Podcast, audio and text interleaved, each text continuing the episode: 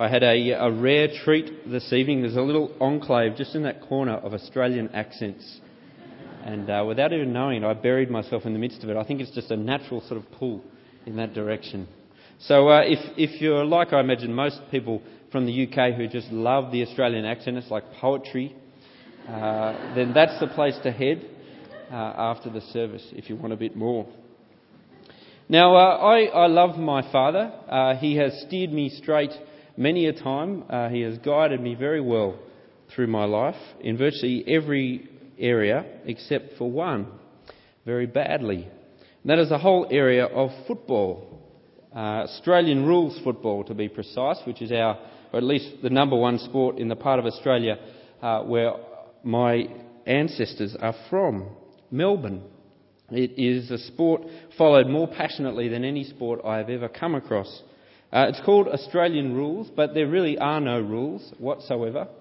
Uh, it's just an organised fight uh, for four quarters. You can't be sent off at all at any point for doing anything uh, that I've seen. Now, uh, the, problem, the problem for me is that my father uh, and his father before him follow a team called, they were called the Footscray Bulldogs, they're now called the Western Bulldogs. They're trying to embrace more of Melbourne because uh, they've had to embrace more of Melbourne because they are such a dud team that nobody, virtually no one, follows them. Uh, they have won one premiership flag, and that was in 1956. I wasn't around to see it. Uh, and uh, they haven't looked like winning one since. In fact, overnight, they, they were beaten by a side uh, it scored double the amount of points they did. Now, in soccer, in football, over here, that kind of works 2 1, that's not a huge defeat. But in Aussie rules, you usually score at least 100 120 points a game. And so when you get beaten by double, it's a good sign that, that you're in big, big trouble as a team. And that's where my team is. But even, even with a team as bad as Footscray, the people who follow them, like any team in Aussie rules, and I imagine it's a bit like Premier League football over here, they are passionate about their team, completely blind, completely focused on their love for their team. And the more passionate supporter you get, you see them around finals time when their team uh, loses and gets knocked out for yet another year. There's tears, there's heartache, uh, there's weeks of uh, consolation trying to get over yet another defeat. And I remember many, many, uh, many a year around September, which is when the finals are, walking out the front door yet again of our house uh, in Sydney, and Dad saying, maybe next year. And this had happened year after year. But even without that, the supporters are passionate.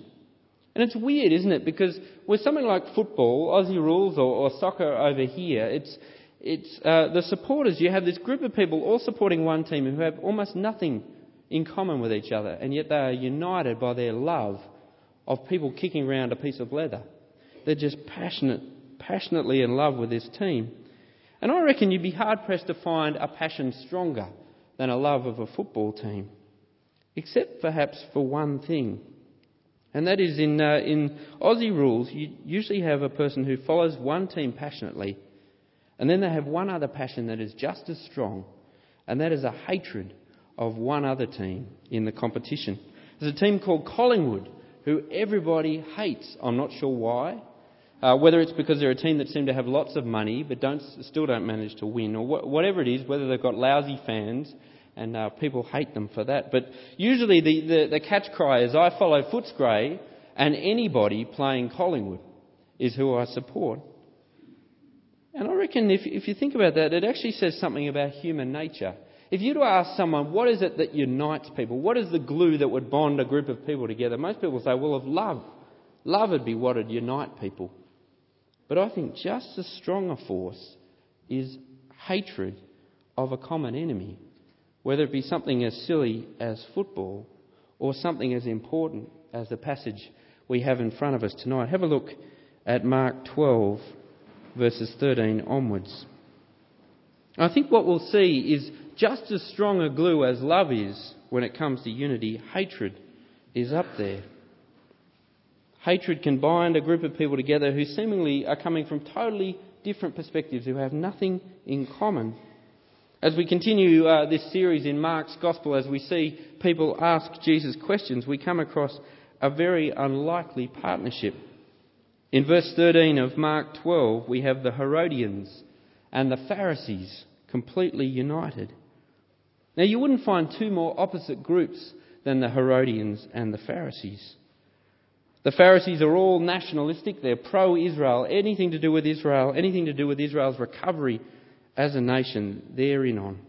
And then you've got the Herodians who are pro Rome, who are quite happy with the setup as it is in Jesus' time. You've got the Herodians who are in cahoots with Rome. Anything that Rome does, they're happy with. And then when it comes to the, the way they approach their religion, you've got the Pharisees who are narrow and legalistic. And then you've got the Herodians who are ultra liberal, anything goes, happy to sort of blend in Roman cults and different things like that into their religion as long as it gets them a bit further politically. The Pharisees happy to resist anything from Rome. The Herodians very happy to, to accommodate Rome. And so if you look at these two groups, you, you, you wonder what could possibly unite two groups like this? Well, it's Jesus. He unites them. But not a love of Jesus. Have a look. It is a seething, consuming hatred of Jesus that unites them. The Pharisees with their religious agenda and the Herodians with their political aspirations both see Jesus as a threat.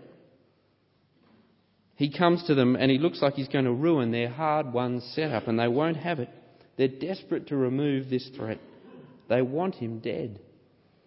And it's not a knee jerk reaction. Really, all the way through Mark's Gospel, we've seen this plot brewing away, their hatred getting stronger and stronger. If you flick back all the way to Mark chapter 3, verse 6, you'll see where the plot started. These two unlikely groups that have nothing to do with each other united in their desire to see Jesus killed. And so they've plotted. They've thought of the way that they can do him in. But they know Jesus is no easy beat. He's a tough opponent. They've fought him over the Sabbath, over Satan, over holiness, over the temple. And even most recently, in the last couple of weeks, we've seen them fight him over his authority and his identity. And every time they've come up against him, Jesus has won. And so we're told at various points in Mark's Gospel that they were taking their time, scheming, plotting, cooking up the perfect trap for Jesus. And you can picture the scene, can't you? The sort of the late night meetings as they rehearse plot after plot, looking for the perfect way to trap him. Until at last one of them comes up with it. A wonderful, perfect trap. So simple, and yet guaranteed to work. They'll ask him a question. They've asked him plenty of questions, but this one will be different. It will be a question with only two possible answers yes or no. A dilemma. You see it there in verse 13. Later, they sent some of the Pharisees and Herodians to Jesus to catch him in his words. They came to him and said, Teacher, we know you are a man of integrity you aren't swayed by men because you pay no attention to who they are. But you teach the way of God in accordance with the truth. And so we ask you is it right to pay taxes to Caesar or not? Should we pay or shouldn't we? You have a look at those verses and you see in verse 14 this sort of sugar coated flattery that they begin their question with.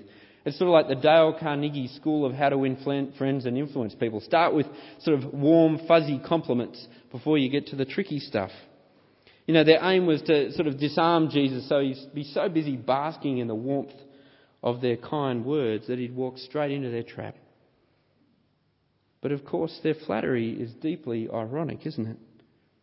Have a look at verse 14 again. The very things that they praise Jesus for, his integrity, the fact that he is not swayed by men, the fact that he teaches the truth, are the polar opposite characteristics to this group plotting to kill Jesus. They have no integrity. They are a group very much swayed by men. Just one or two verses back, verse 12, we're told they were more afraid of the crowd and the opinion of the crowd than they were of Jesus. And they are a group that have long since left God's ways behind. And yet there's further irony, isn't there? Because this false flattery that they pour out on Jesus is very true. For once they have assessed him well, but not enough to realise that this flattery will have no effect on Jesus because he is not swayed by men, because he does not pay any attention to who they are or what status they have, and because he will speak in accordance with the truth. But not only is Jesus not moved by their flattery, he is completely aware of what they are trying to do. He smells hypocrisy a mile away. It's the smell of religion, the smell of politics. And yet, knowing this, do you see what he does? He walks straight into the trap, eyes wide open. He will answer them, and he will answer according to the truth. And so they put their question to him. They're confident that they've got him at last. If he refuses to answer, he's a goner.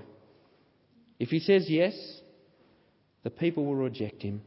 The crowds that have started to support him and think that he's the, the one who will, will raise Israel back up. But if he says no, then the Romans will see him as a rebel, a revolutionary. And while they tolerate any religious nut coming along with his latest theory, they will not tolerate political diversity. They meet such pretences of power with absolute and complete steel. And so it's a beautiful trap, isn't it? You can imagine them basking in this moment. This is the moment they've been waiting for. Yes or no, he's done. But Jesus stands before them, calm, aware of their plots, aware of their hate curdled hearts. And he's frustrated. Do you see it there? He's frustrated that they continue to try and trap him. He is God's Son. He has come to give his life as a ransom for many. He has come to rescue them. And they miss it. Why are you trying to trap me? He says. But he responds to their question anyway. He says, Bring me a denarii, denarius. Let me look at it. They fish out this coin and they bring it to him. You know, a denarius is a silver coin no bigger than a, a 10p coin pretty nondescript. And yet, on one side, it had an image of Caesar with the inscription Tiberius Caesar, son of divine Augustus. And on the other side, speaking of Caesar, it says High Priest. It was a coin that pronounced that Augustus Caesar was a god, and his son Tiberius was divine as well. It was also the coin that was the amount due by the Jewish people as a poll tax to the Romans. It was a hated tax. Not only because they didn't feel they owed Rome anything, but because it had Caesar's image on it who pretended that he was God. And so Jesus flips this coin in his hand. They've got him. And then he breaks the silence with the question Whose portrait is on this coin? And whose inscription? He says. Know, last week we saw Jesus the master teacher. This week we see Jesus the master lawyer. What a question. Here he is in, in the interrogation box, no way out, yes or no, he's done, and all of a sudden he has jumped out of that box and he has thrown them into it. Whose picture's on the coin? Whose inscription? They spit out Caesar's name. This is not the way they were hoping this conversation was going to go. And so Jesus continues. He says, Okay, well, if it's got Caesar's picture on the coin, give to Caesar what is Caesar's, and give to God what is God's. I love it. Brilliant courtroom manoeuvring. There were only two possible answers, and yet Jesus shows them an altogether different one. The question Jesus asks of them, of course, only has one answer. Whose picture is on it? It's Caesar's. And the law of the day stated that whoever's, uh, whatever sovereign's picture was on there, whoever's name was inscribed on the coin, that's who it belonged to. No questions asked. Regardless of who had the coin in their possession, it was Caesar's. And so Jesus says, well, then give it to Caesar and give to God what is God's. It's only a short passage, only five verses. And yet, in this last verse, verse 17, I think we have one of the most significant and influential statements that has ever been uttered the first time I read this sentence, I, I thought to myself, Jesus would have made a, a great politician. He's been asked a simple answer, yes or no, and he's given an answer that seems to avoid the question altogether. But the more you look at it, the more you think about the implications of what Jesus is saying here, the more you realise what an amazing answer it really is. In fact, I want to put it to you tonight that you will not find a more significant political, theological, and anthropological statement than this one verse. Because I think this sentence shapes the whole way we view both human authority and human nature. And so it's worth spending a little bit of time unpacking that together. What is Jesus getting at in verse 17? Now, really, I want to do that in the two parts of his response give to Caesar what is Caesar's, give to God what is God's. So, what does it mean to give to Caesar what is Caesar's?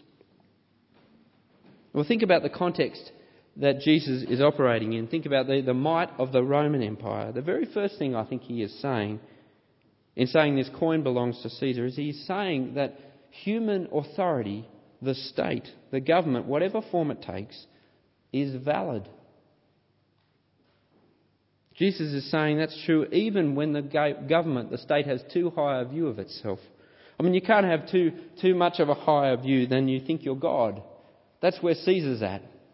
And yet, Jesus says this is a valid authority. He does the same thing before Pilate in a few uh, a little bit later. In John 19, verse 11, he expressly affirms Pilate's authority over him, an authority that he has been given. And I guess for us as Christians, that's the key to understanding Jesus' words in verse 17. Government, whatever form it takes, civil authority is valid because all government has been established by God. It is derived authority. It's worth uh, turning to Romans 13, page 1140 of the Bibles. Romans 13, verse 1, and you see Paul explicitly explain this. Romans 13, verse 1. Paul says, Everyone must submit himself to the governing authorities, for there is no authority except that which God Himself has established. Do you believe that? Whatever government, whatever authority exists in this world has been put there by God. It is by His will, none of it is out of His control. And so I think for a Christian it means being anti government, anti authority is not an option. The government is a valid authority. And as the Bible makes clear, with, with uh, someone like Pilate's handling of Jesus, the government or the state may at points will evil, may do things that we think are totally wrong, and yet it's always constrained by God to his good ends. Do you believe that? The Christian knows the state cannot help but render the service God has in mind for it. Do you believe that? God's will prevails always. So there's the first implication of what Jesus is saying. The government is valid. The second is that government is always purposeful.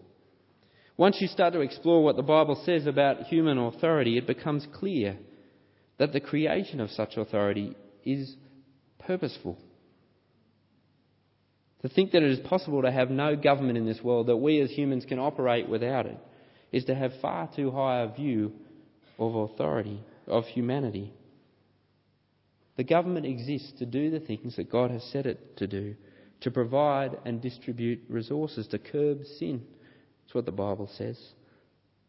Human history, as it's recorded in the Bible and in our own experiences, proves that we can't do that without such authority. In fact, if you look, uh, continue to look at uh, the passage in Romans 13, you'll see that the whole point of God creating things like authority, things like government, is for our good. It is part of his common grace.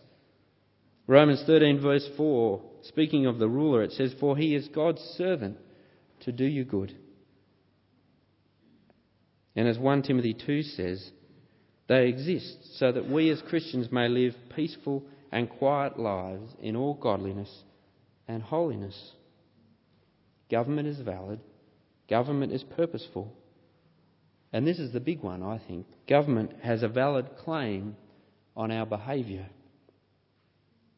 Not only has he established the government, he has established it for his purposes, and he expects us to submit to it. Did you see that in Romans 13, verse 1? Everyone must submit himself to the governing authorities. And then again in 1 Peter 2 submit yourselves for the Lord's sake to every authority instituted among men. We are to submit because God has placed them in this position.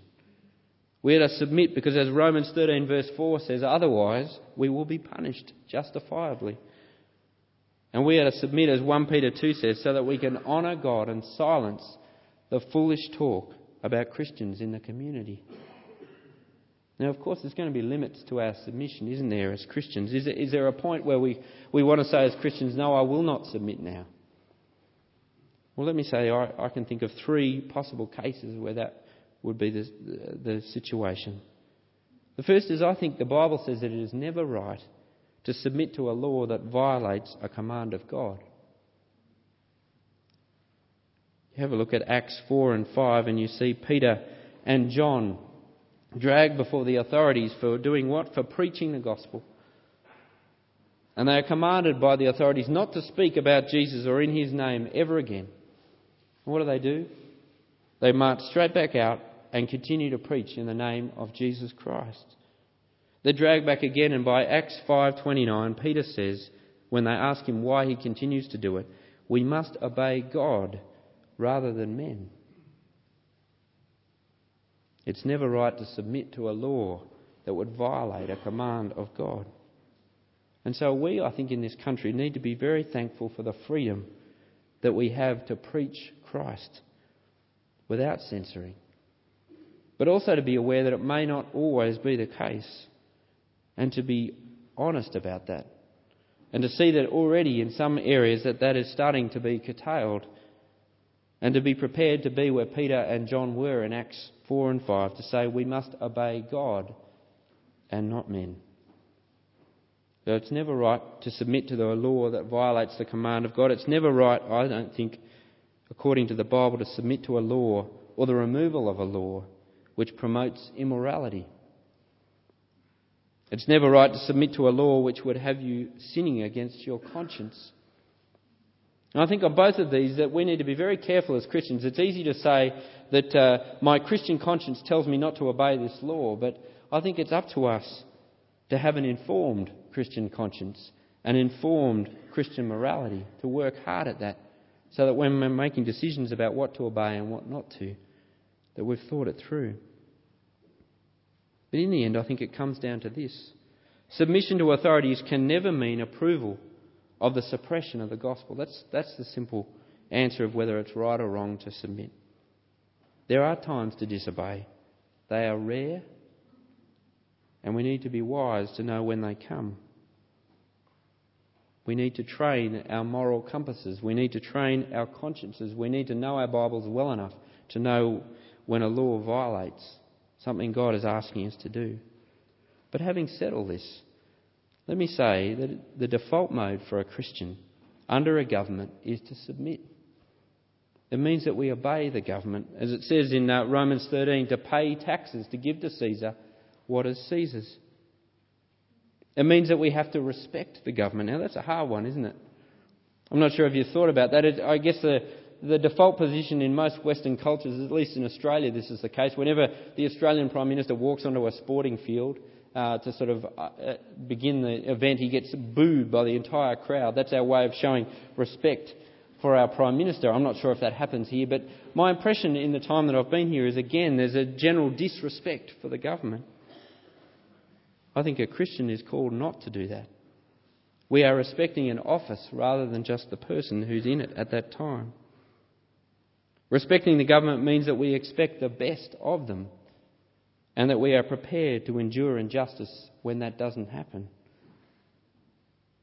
Well, how about this one? I think submitting to the government means that we need to be involved in the government. Now, again, I come from a country where voting is compulsory.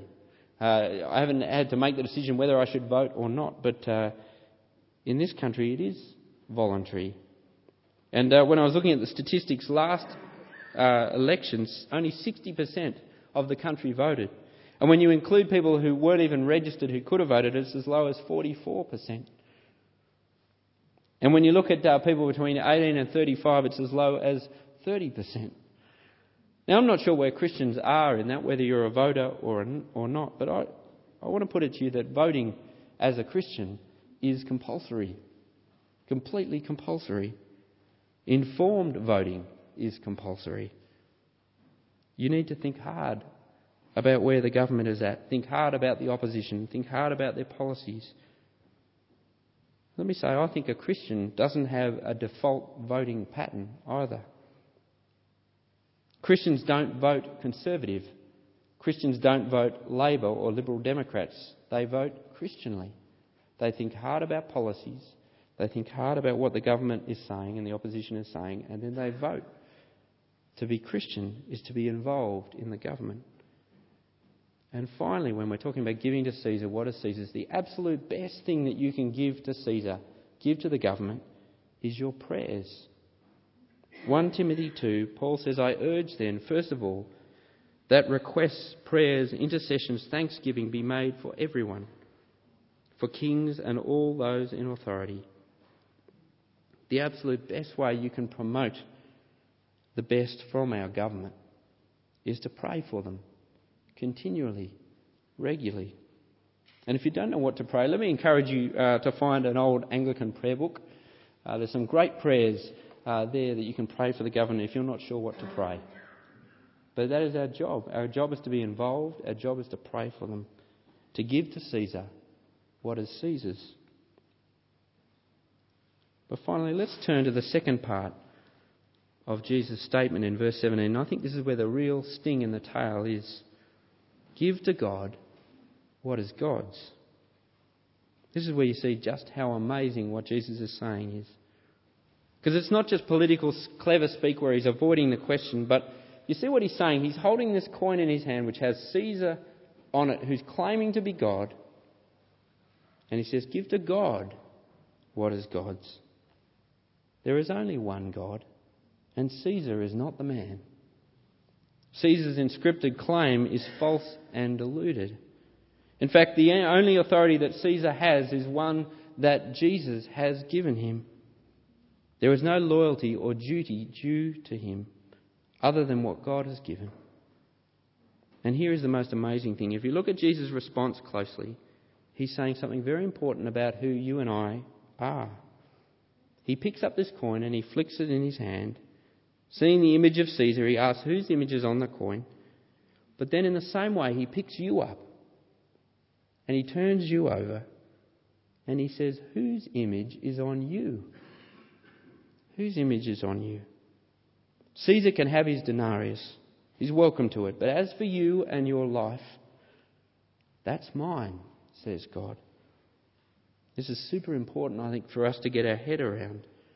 For to my mind, these last few words from Jesus' lips capture the Bible's teaching on our very nature as humans, as to who we are. The other reading we had tonight from Genesis 1 talks about the very foundation of the world when we were created. It talks about our wonderful God who is Trinity, one God, three persons. A God who is in relationship with Himself.